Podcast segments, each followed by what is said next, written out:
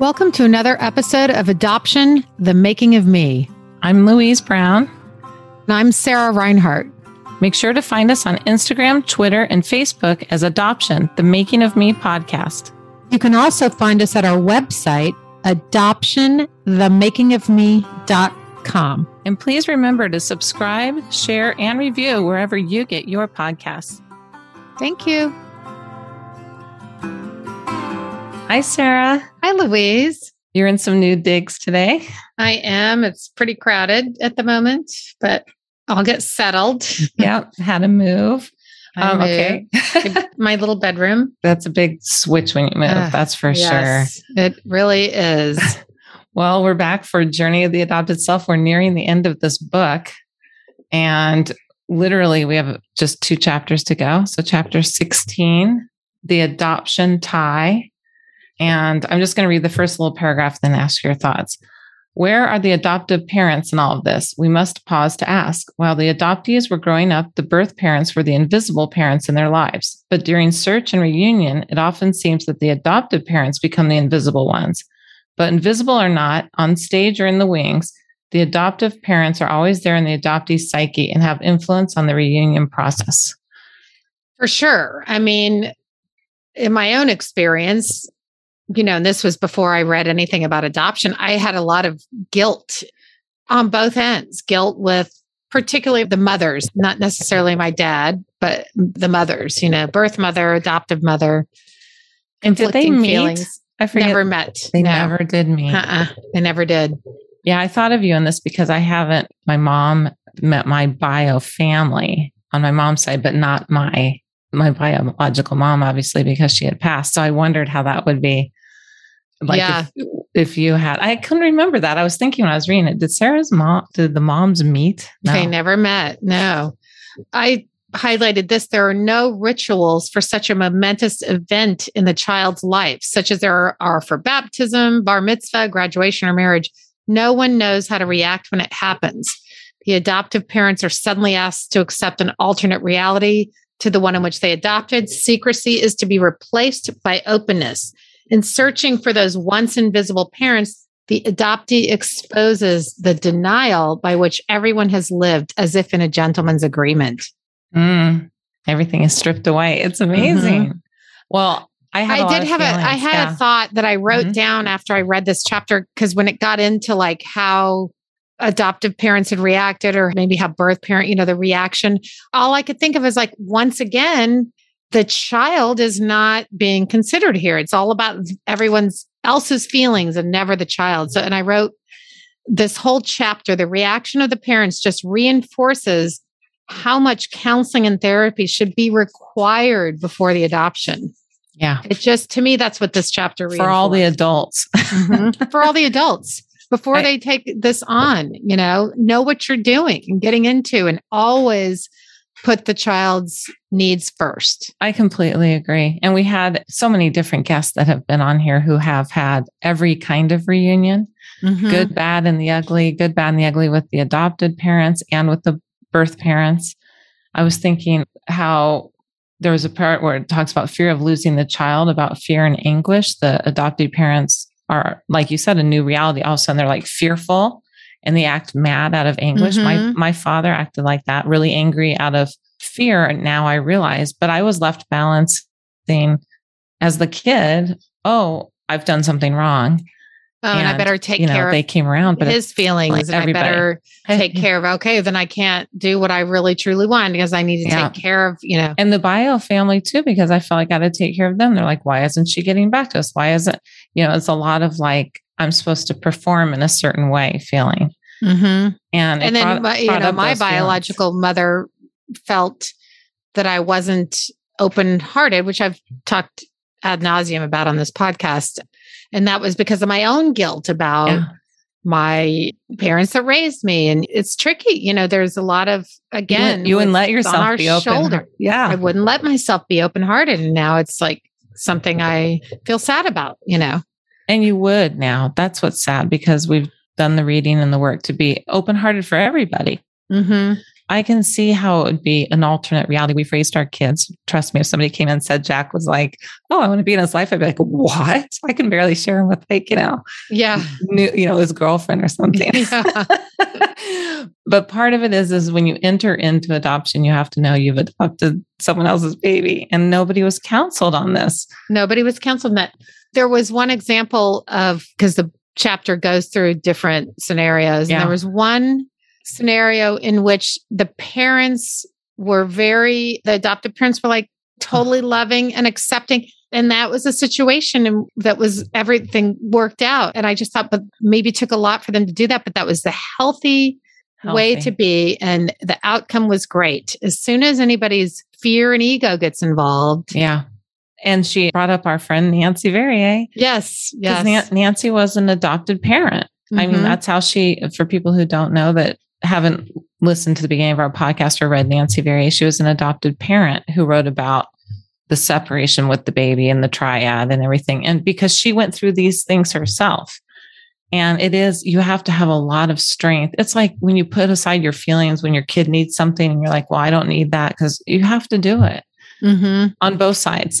And it reminded me, we have a guest that said something like they competed at the door for her, sort of like, oh, thank you for this, or thank you. The moms competed and the babies, or the baby, they're an adult, but really you become the baby just standing there like, uh, which mom do I, you know, who am I loyal to? Can't, right. Can't we all want the best? I don't know. There was something that I don't remember. I'll find it, that I highlighted that was just like the bottom line about the whole thing.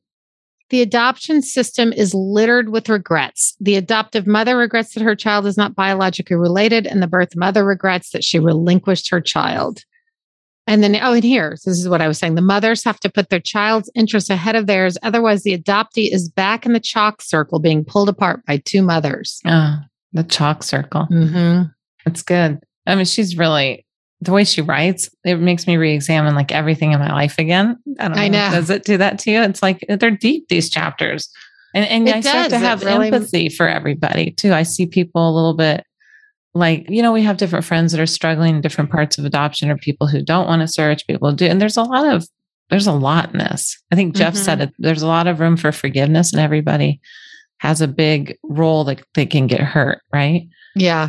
So we have to be kind to each other, and people need therapy. I think you're right. It's the bottom well, line. Well, I just think if it's all about the way you feel as the parent, then you're doing a disservice, and there has to be awareness. And sure, we're human, but again, the adoption system is littered with regrets, and just the awareness. That's what it is. It takes awareness and effort and understanding and empathy. And it yeah, does. Obviously, you know, it's, this is still going on, and people aren't aware. They're not, you know, it's not a required thing that it, no. it's so, the system is just messed up. And she did say that the adoptee often goes through this journey alone, even when the adopted family would like to go through that with them. They're still really going through it alone, because it's kind of their own journey. And you have to also not be too involved. You just have to listen what they need. Right. And I think nowadays, with more open adoption, maybe that's a problem that comes up that I'd love to hear about from somebody. Is it too involved? Like, is it too were, involved? I think that she touched on it a bit. Yeah, a little bit, because it's. I this, have to give my parents credit; they were very supportive, and yeah, if they felt feelings about it, they didn't express negative feelings to me. They were very supportive of my it's, seeking, and it's huge. It, yeah, I mean, very supportive. I think you do have to give them credit, because I think it's really big. Like, my mom came around, but it took her a long time. Yeah. Really I, long mine were right time. off and the bat. I think bat, it's just... only because of us talking. Mm-hmm. Yeah. I say kudos to them. Because, yes. you know, especially oh, your mom sure. who listens. Yeah. Well, we have someone who is coming up. Our guest is awesome. And she has some stuff with her moms in there, I mean, too. yes, every every guest has some reunion stuff, don't they? Yeah, they sure Have we do. had any guests on that haven't had any reunion process? A, f- a few, a few people have been looking, looking. I mm-hmm. really, I'm trying there... to think. Actually, maybe not. Well, John early on, yeah, right. Some people just have dead ends, right? John ha- reached a dead end, and Rachel. Oh no, Rachel had. No, Rachel oh, no, did she not had have a little. Dead end. No. Yeah, Mick. Oh yeah, Mick. I don't remember. Well, I yeah. Mick. I see him on LinkedIn. All right. Well, we can't wait to meet our next guest. And it's awesome to see you in your new spot. Congratulations. Yes. Yeah. Thank you. See you soon. See you, see you in a minute. Okay. Hey, we just want to give a shout out to all of our Patreons to say thank you. We are so grateful for your support and can't thank you enough. We're so close to being able to bring this podcast to you weekly. We just need a few more Patreons to get us there. So if you want to be one of those that pushes us over, we'd love it. You can go to patreon dot com and search Adoption, The Making of Me. So many people have reached out wanting to be guests, and coming to you weekly will give voice to adoptees that want to tell their story. Your support will help us get there. Any amount is appreciated. Thank you. So good morning, everybody. Here we are for another episode. And our next guest wrote us, and she really enjoys podcasts and different things about adoption and blogs. And she's actually someone who has a blog and is quite knowledgeable in the whole world of genealogy. So I'd like to introduce from Dayton, Ohio, Lynn Grubb. Hi, Lynn. Hi, thank you. It's great to be here. We're excited to have you. So we'll just start with, what's your adoption story and how you got where you are today? Okay, well, I am a Baby Scoop era adoptee, born in sixty-five, adopted in sixty-six. And I came through the Cradle Adoption Agency in Chicago, which is a private agency that's been around ninety-nine years. They also have an on-site nursery. They're supposedly the only ones in the country that still have that running. Mm. So that's kind of the claim to fame. They're still in business. They are. They're in Evanston, Illinois, and their reputation, like at the time when I was adopted, was that they had a lot of Hollywood influence. A lot of babies came out of there for Hollywood movie stars. And you mean like movie stars adopted babies out of there? Yeah. So like okay. Bob Hope, George Burns, and others. Wow. Hmm, I didn't know interesting. That. Interesting. Yeah, there's a lot of newspaper articles. I've done a lot of research while I was researching my own genealogy just to kind of get the history of it. And it was started by a socialite who was trying to find a baby for her sister in the nineteen thirties, I think, or late twenties. Yeah. I wonder if she knew Georgia Tan. Yeah, they were probably buddies. Yeah. That, that for-profit adoption business. There you go. For the stars. Yeah, okay. God. Georgia Tan got Joan Crawford, her one of her kids. Yeah, mommy dearest. Mm-hmm. Well, okay, so you were adopted. How did that go about? When were you adopted? And how long were you in that little nursery? So they keep the babies until they're five pounds. And most of the cradle babies, as they call us, that I know of are adopted right around three months, are placed in the home. So they keep a watch on you to make sure you're healthy. And when you get to a certain weight, then they release you. So I was placed with my parents. Like um, a puppy mill. I could say a lot, but I'll. Oh yeah, oh, please do. We, uh, I mean. So I was placed with my parents. At that time, they lived in the Chicago area, and so did my birth family. So we were all kind of close. And then my dad decided to move to Dayton, Ohio, in nineteen sixty-eight when I was two and a half. And then they went back to get my brother from the cradle in sixty-eight. So they were already living in Ohio, but at that time, Ohio didn't have good adoption laws. So they wanted to work with Illinois. What do you mean they didn't have good adoption laws? It was harder to get children in Ohio. There was a lot of more bureaucracy. So my parents and a lot of their friends were adoptive parents. They knew that it was just better to work with Illinois. That was the reputation. And there is so, you, so much wrong with this whole thing. It's just, yeah, uh, absolutely. And, and so you have one brother, and he's also adopted. Yes, yes. He's Are you too close? Me. No, not really. I mean, we live relatively close, but we're not like emotionally close. If that's, he's a loner, and I don't know. We just kind of grew up in different circles, so I wouldn't say we're close. We love each other, but not. We're not like buds. We right. don't confide in each other.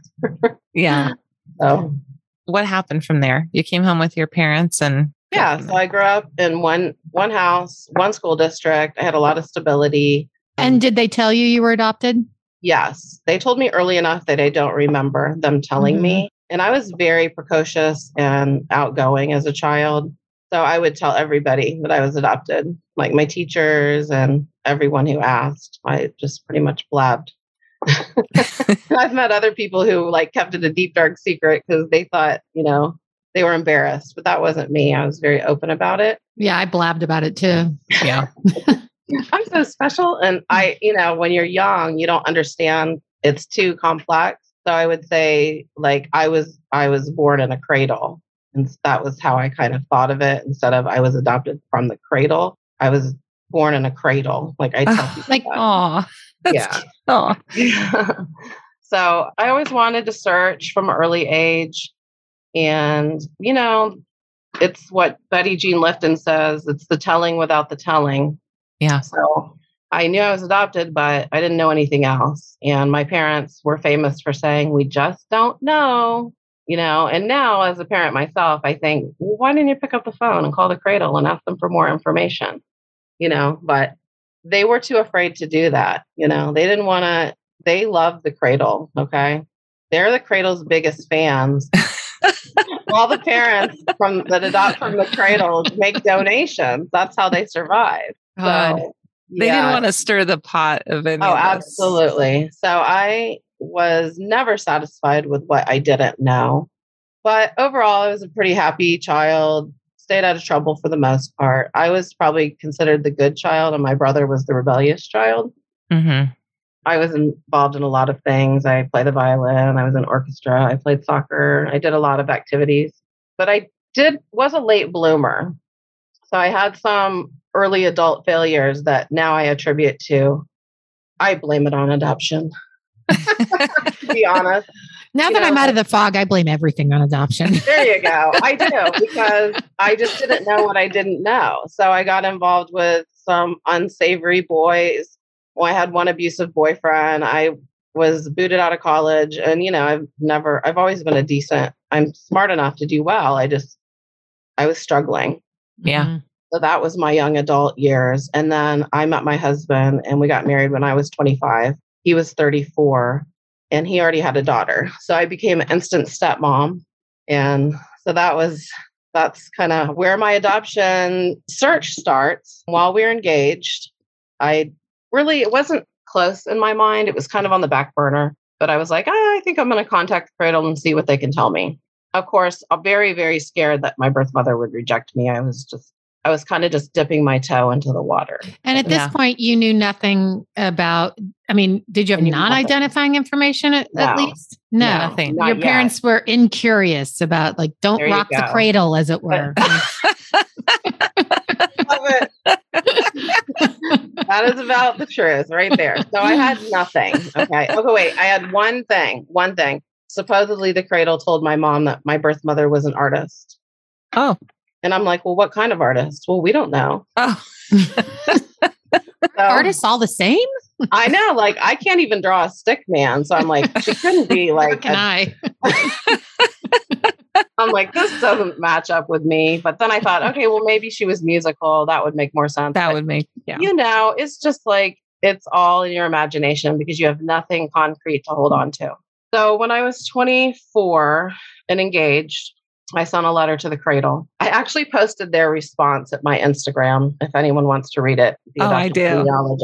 Yeah. It's there. And basically it's, here's your non-identifying information. Unfortunately, your birth mother has made no contact with the agency, but we do offer an in-house registry if you would like to join. Well, all they had to say to me was, she's never made contact. Mm-hmm. And I instantly felt like, oh, she doesn't want to know. She doesn't care about it. You know, I read into that and said, right. okay, I got I would stop. too. Yeah. So that was as far as I let it go for a very long time. Okay. When I was thirty-eight, we had a crisis pregnancy in the family, and my husband and I ended up adopting his a relative of his. And, and everything came out. Well, bubbling. Yes, because it was supposed to be, the mother was supposed to be involved, and then she left, and we've never heard from her since. So, hmm. How old's the child now? Our daughter is seventeen now. Okay. So is she exhibiting any behavior like you had as? No, she's not. And I credit, although I blame adoption for me, I credit her knowing her truth and having relationships with her extended family as Oh, okay. What really helps those wounds that you, you know, all of us carried. Yes. And that's not to say that she's not going to have any problems, but she is an honor student and she's very artistic and she's got a lot of friends. I would call her very well adjusted.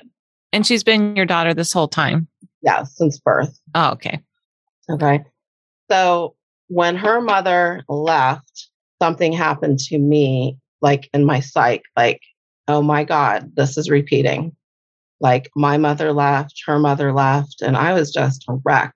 I was like, I can't believe this is happening again. You know? Were you at this point still close to your adoptive parents?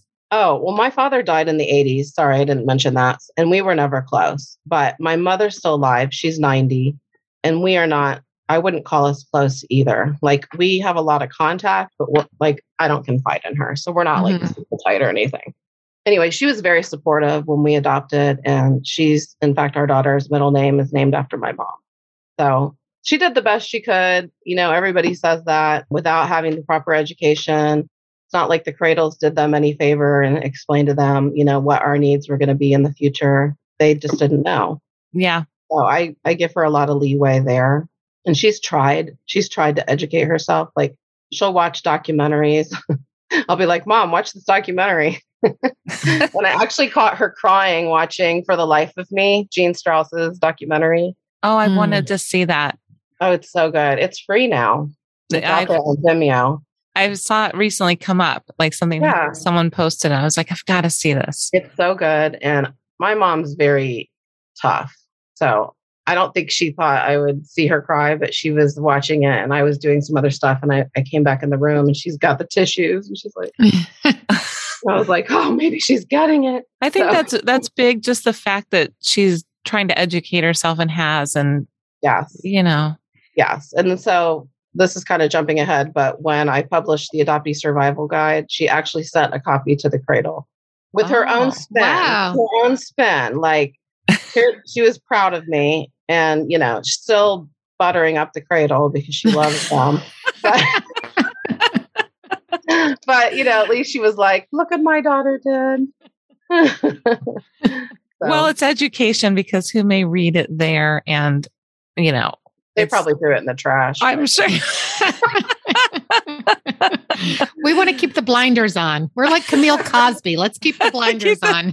Camille Cosby. Anyway, after we adopted and I was like, oh my gosh, her mother left her. It kind of pulled me out of the fog. I was never totally in the fog. I tell people I was kind of halfway in the fog. Like it was always below the surface that I wanted to do this, but I just felt with the closed records laws in Illinois where I was adopted, that it wasn't going to happen. So it's not for lack of wanting. It was just for lack of understanding that I had any resources out there. And so when our daughter was about one or two, I started really doing a lot of research online, looking for help. And I came across this post at adoption dot com that said, to all Illinois adoptees, if you look at your adoption petition, it will have your surname, your birth surname on it. And I was like, what? Like I've had this document in a file for years, for most of my adult life. Never knowing. Never putting two and two together. So I pulled out the box. I got into my file. I got the adoption decree. And it, sure enough, it said baby girl blank, baby girl blank, numerous times on the adoption decree. I had my Just surname sitting there in the file. Just sitting there. Yes. And that's very common and not yes. just Illinois. You probably have heard that. So I, I haven't heard that. I was on your blog site for people on our podcast. You're, you're the adopted genealogist. You also have a blog, but it's very educational what I was reading well, on you. your blog about Thanks. birth records and the research you've done. Yeah. Yeah. And I don't um, know that much about it actually. Well, if you want to see that documentary, I do link to it under my documentary page. Okay. okay. Gene Strauss's documentary. So yeah, I started researching and I came across that post at adoption dot com. Then I started researching Illinois law and I found their mutual consent registry. And so I signed up for that. And then I got on the Cradle's website and I saw that they offered post-adoption services. So I was like, oh, okay. Like the stories I'd heard from other people, you know, the adoption agencies don't help you. And the Cradle, for all the stuff negative I say about them, they do have a good post-adoption services program. It's expensive and I had to pay five hundred dollars And there was no guarantee because of the way the law reads. If my birth mother had said no, then I would have lost my money.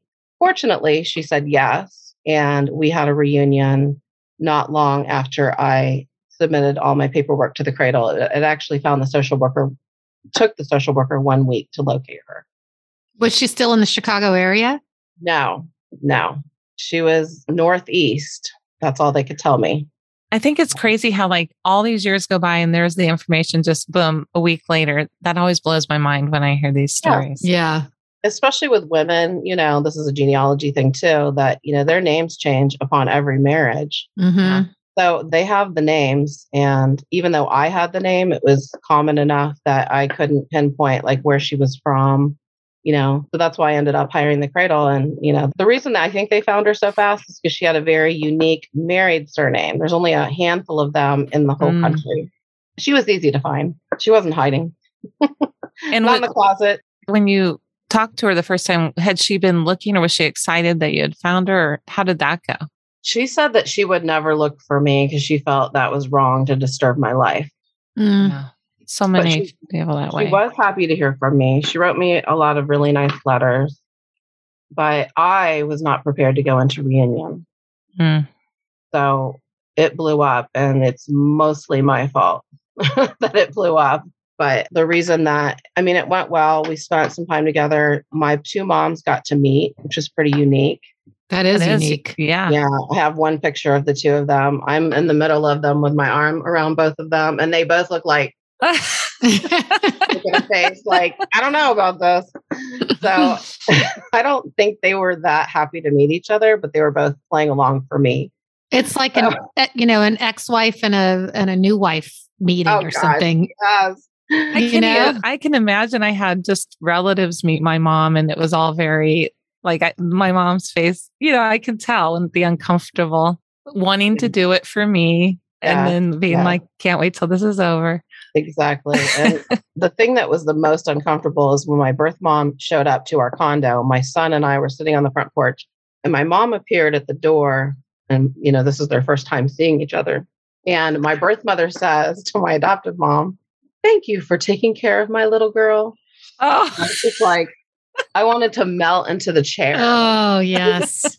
My son was just like, oh, cringe.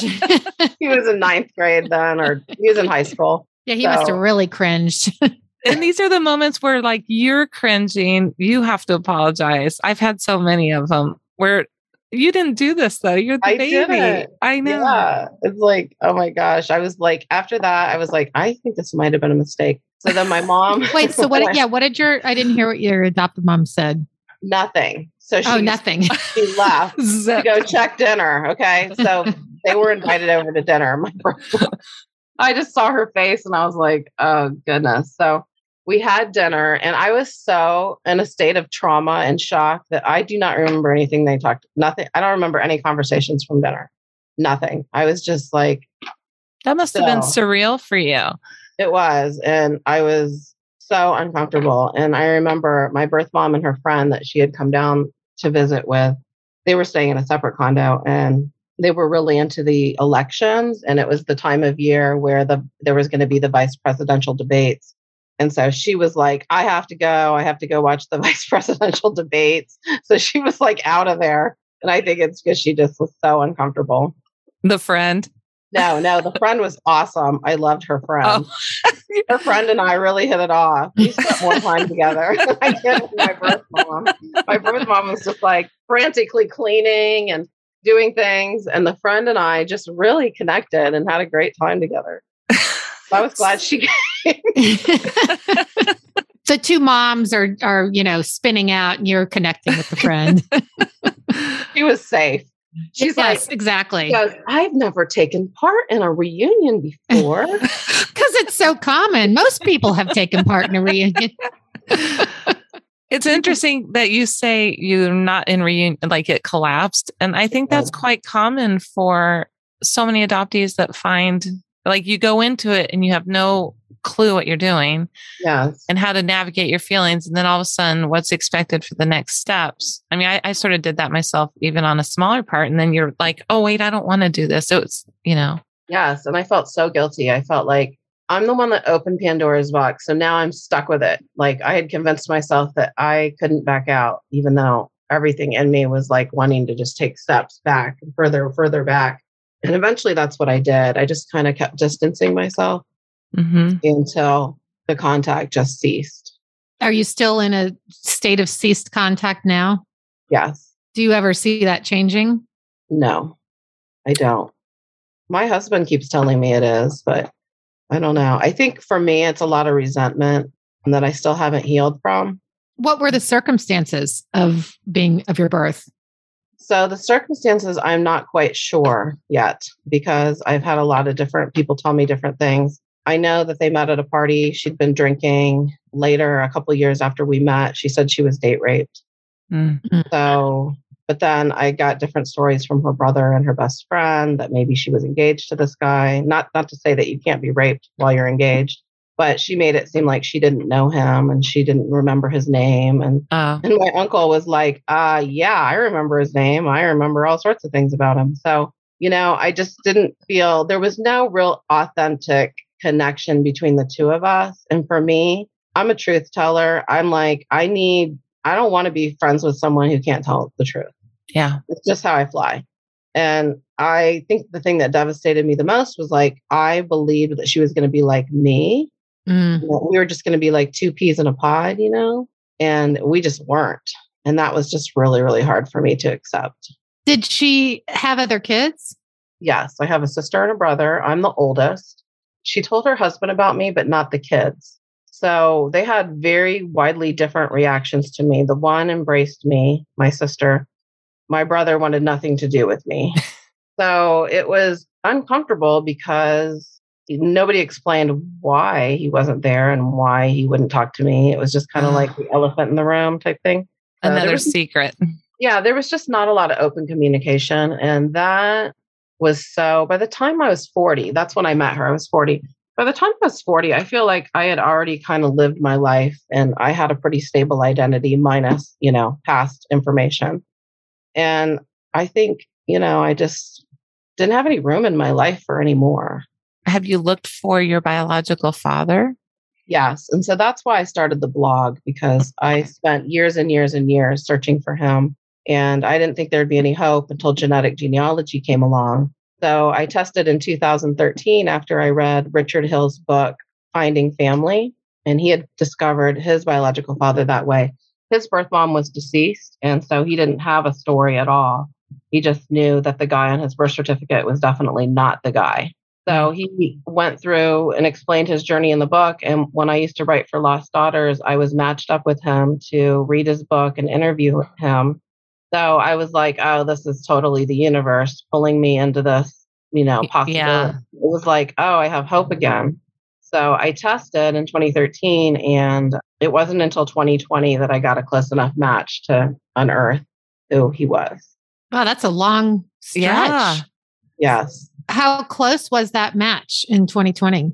Ancestry predicted it. It's second cousin. It turned out to be a half first cousin once we built the trees. Ah.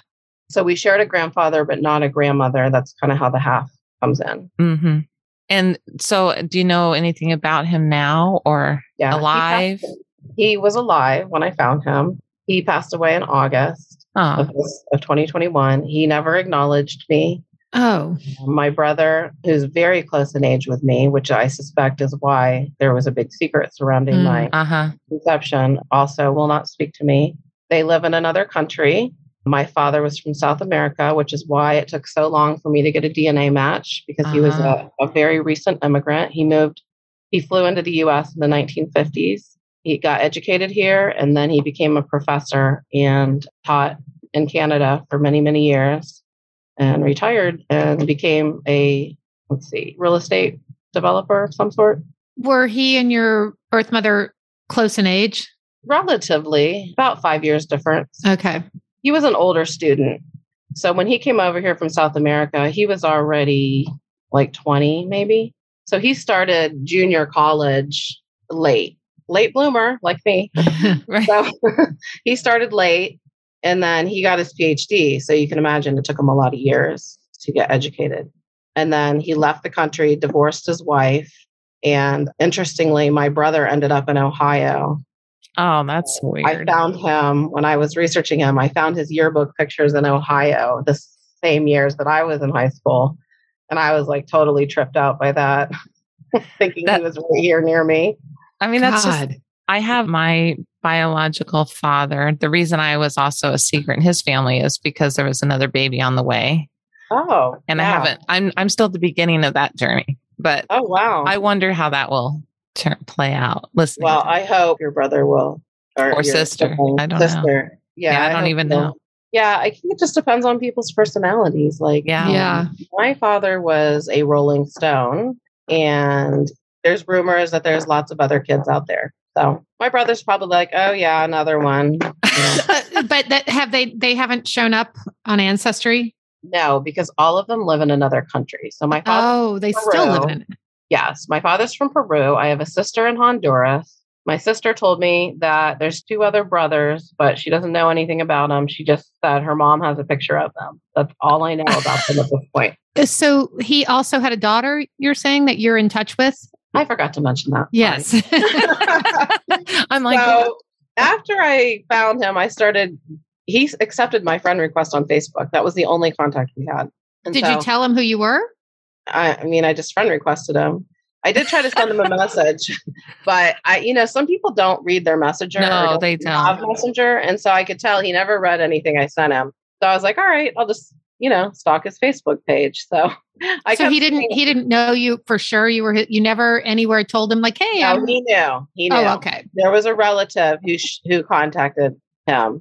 Okay. And called me. So there was an in between person that was trying to be helpful. So yeah, he knew about me. He just never acknowledged me. But I learned about the sister because I kept looking on his Facebook page, and every picture that he had that was tagged on his wall was this young girl. And I was like, could that be his granddaughter? But no, it's his daughter. So he was a rolling stone. He was in his eighties and he had a child in his sixties. She's the same age as my daughter. Wow. She's seventeen. Oh, that's yeah, wild. So we FaceTimed. She's in Honduras. We FaceTimed, and it was really great. She has three brothers. She's like, I'm so happy I have a sister. And, you know, she learned um, English from watching T V shows. And so she's pretty good with her English. We've invited her to come here, but I was going to say, that's pretty neat. If she came, your sister would meet your daughter, and yeah, I would love your that. son. Yeah. So yeah. now you, so at least there's a nice part of the reunion is you have a yeah, a sister. And my cousin that I matched with, I had a nice reunion with her. She's wonderful. And your sister through your birth mom, no, no contact now? No, they live like right next door to each other. It wasn't going to work. They're just they very tight. Deal. Yeah. Yeah, it wasn't going to work. I have nothing against her. I just, when the father question came into the mix, I did try to ask her to help me, and she just ignored my emails. So I think the fact that I was going to search for my father wasn't accepted by my mother. Yes. And that's really kind of the final thing in our relationship that closed the door is that, you know, my husband actually had a conversation with her and said, you know, we're going to be testing our D N A, her D N A. And she's like, oh, he's dead. You'll, you're never going to find him. So she wouldn't give us anything. And I felt like we gave her a fair opportunity to tell me. And it's been how long? Oh, years. So that was probably two thousand nine or ten. Mm. We spoke with her so many, many years ago. What kind of artist is she? Oh, she right? I was thinking that too. She's a painter. Oh, yeah, she is. So she Everyone was an artist. My, yes. All of the people on my maternal side are painters. It's crazy. Interesting. I don't paint. I don't draw. I don't do any of that. But my one grandmother, my maternal grandmother, was a musician. So I did get that apparently. And, and, on, your, and on your father's side. Yeah. My father is a published author, so I was super excited about that because I write and I yeah. write. So yeah, I was excited about that. All of his books are in Spanish. I know some Spanish, but not enough to read books in Spanish. So I'm hoping someday maybe I'll, you know, get back on my Spanish and figure out what his books say. I know what they're about. He he was a Latin American expert, so he wrote about different poets and he taught Latin American languages and he traveled with students, and he was just very, he was politically involved. I think I'm a lot more like him. I was going to say, it's, yeah. he's, I mean, it's sad you couldn't know him, but mm-hmm. you are very similar. I think I mean, we are. I do. Yeah. And it's weird to be able to know that, but to never know him. Yes. But I did have this wonderful opportunity to hear his voice. I told you he taught in Canada. I found in this archive, this is the great thing about genealogy, a talk he gave in the nineteen eighties called, you're going to love it, In Search of Identity. Oh. That was the name of his talk. Ironic. Okay. Yeah. And I listen to it every now and then in my car. It's like thirty minutes long, just so I can hear his voice and like kind of for who he was. And he has this really cool Latin American accent. Oh, I'm sure. But he speaks actual excellent English. So it's just like, that's the closest I've ever come to really feeling like I knew him, you know. Your cousin that you're close to, is that cousin close to your biological brother in Ohio that won't? No, it's really weird. None of the family num- members really know each other. That's, yeah. Yeah. So I wasn't able to really glean a lot of information from family members, but I did get to talk to the guy that flew my father into the country. He's like eighty-eight. And so we had a really nice conversation. And I actually wrote a chapter in my future memoir that I hope to publish about that conversation. So, so you get more cool. from, from the pilot than the... from he remembered family. Every detail of that trip. Wow. He was flying a private plane into Lima. It's a great story. I was just blown away. I was so happy to be able to talk to him. That's so great. How did they all end up in Chicago? Is this, were they in school? Well, that's a great question. The oldest community college in the nation is in Chicago, and that's where he went. Uh-huh. Yeah. I didn't know so, any of that. That's yeah. Yeah. I think a lot of immigrants came to Chicago to get educated. And this buddy of his that flew him in was from there. So I didn't tell you this part, but my uncle was a general in the Peruvian Army.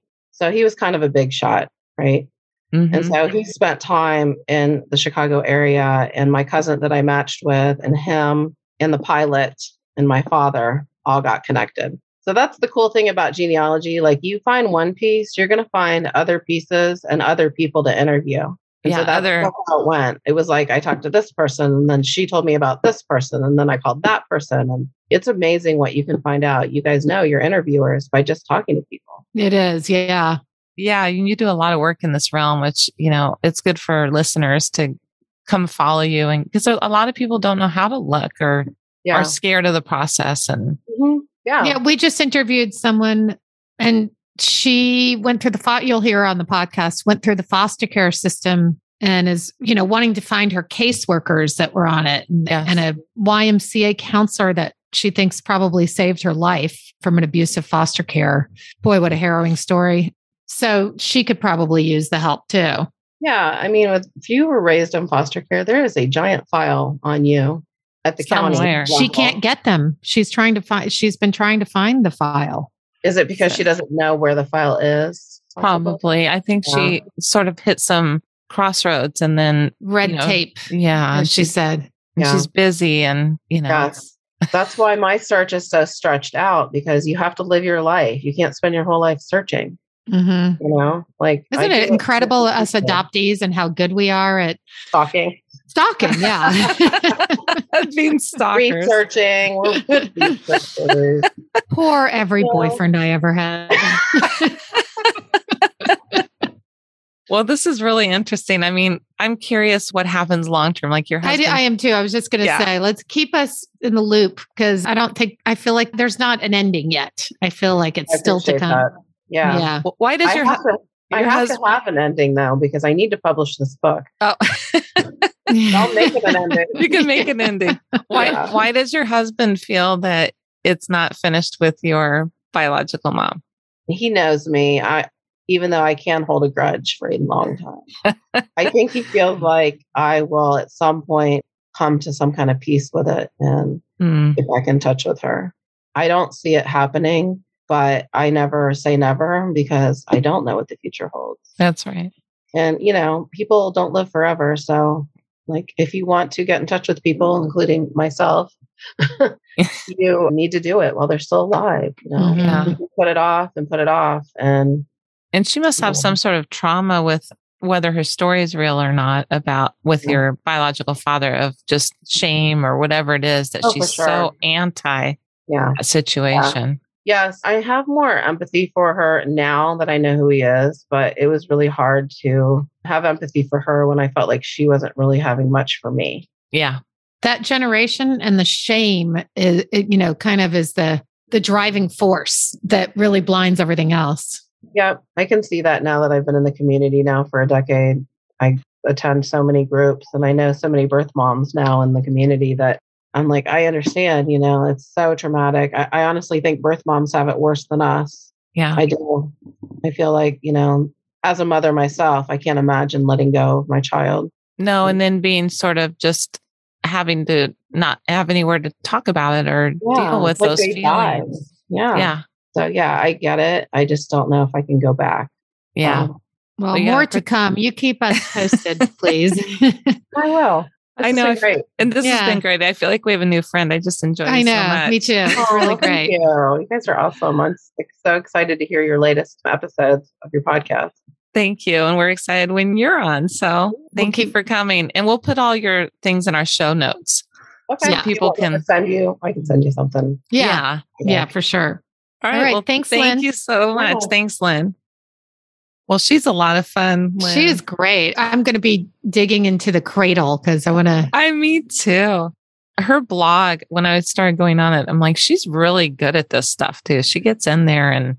and I well, also, we we say this a lot, but adoptees are just so good at digging, digging, digging, and investigating.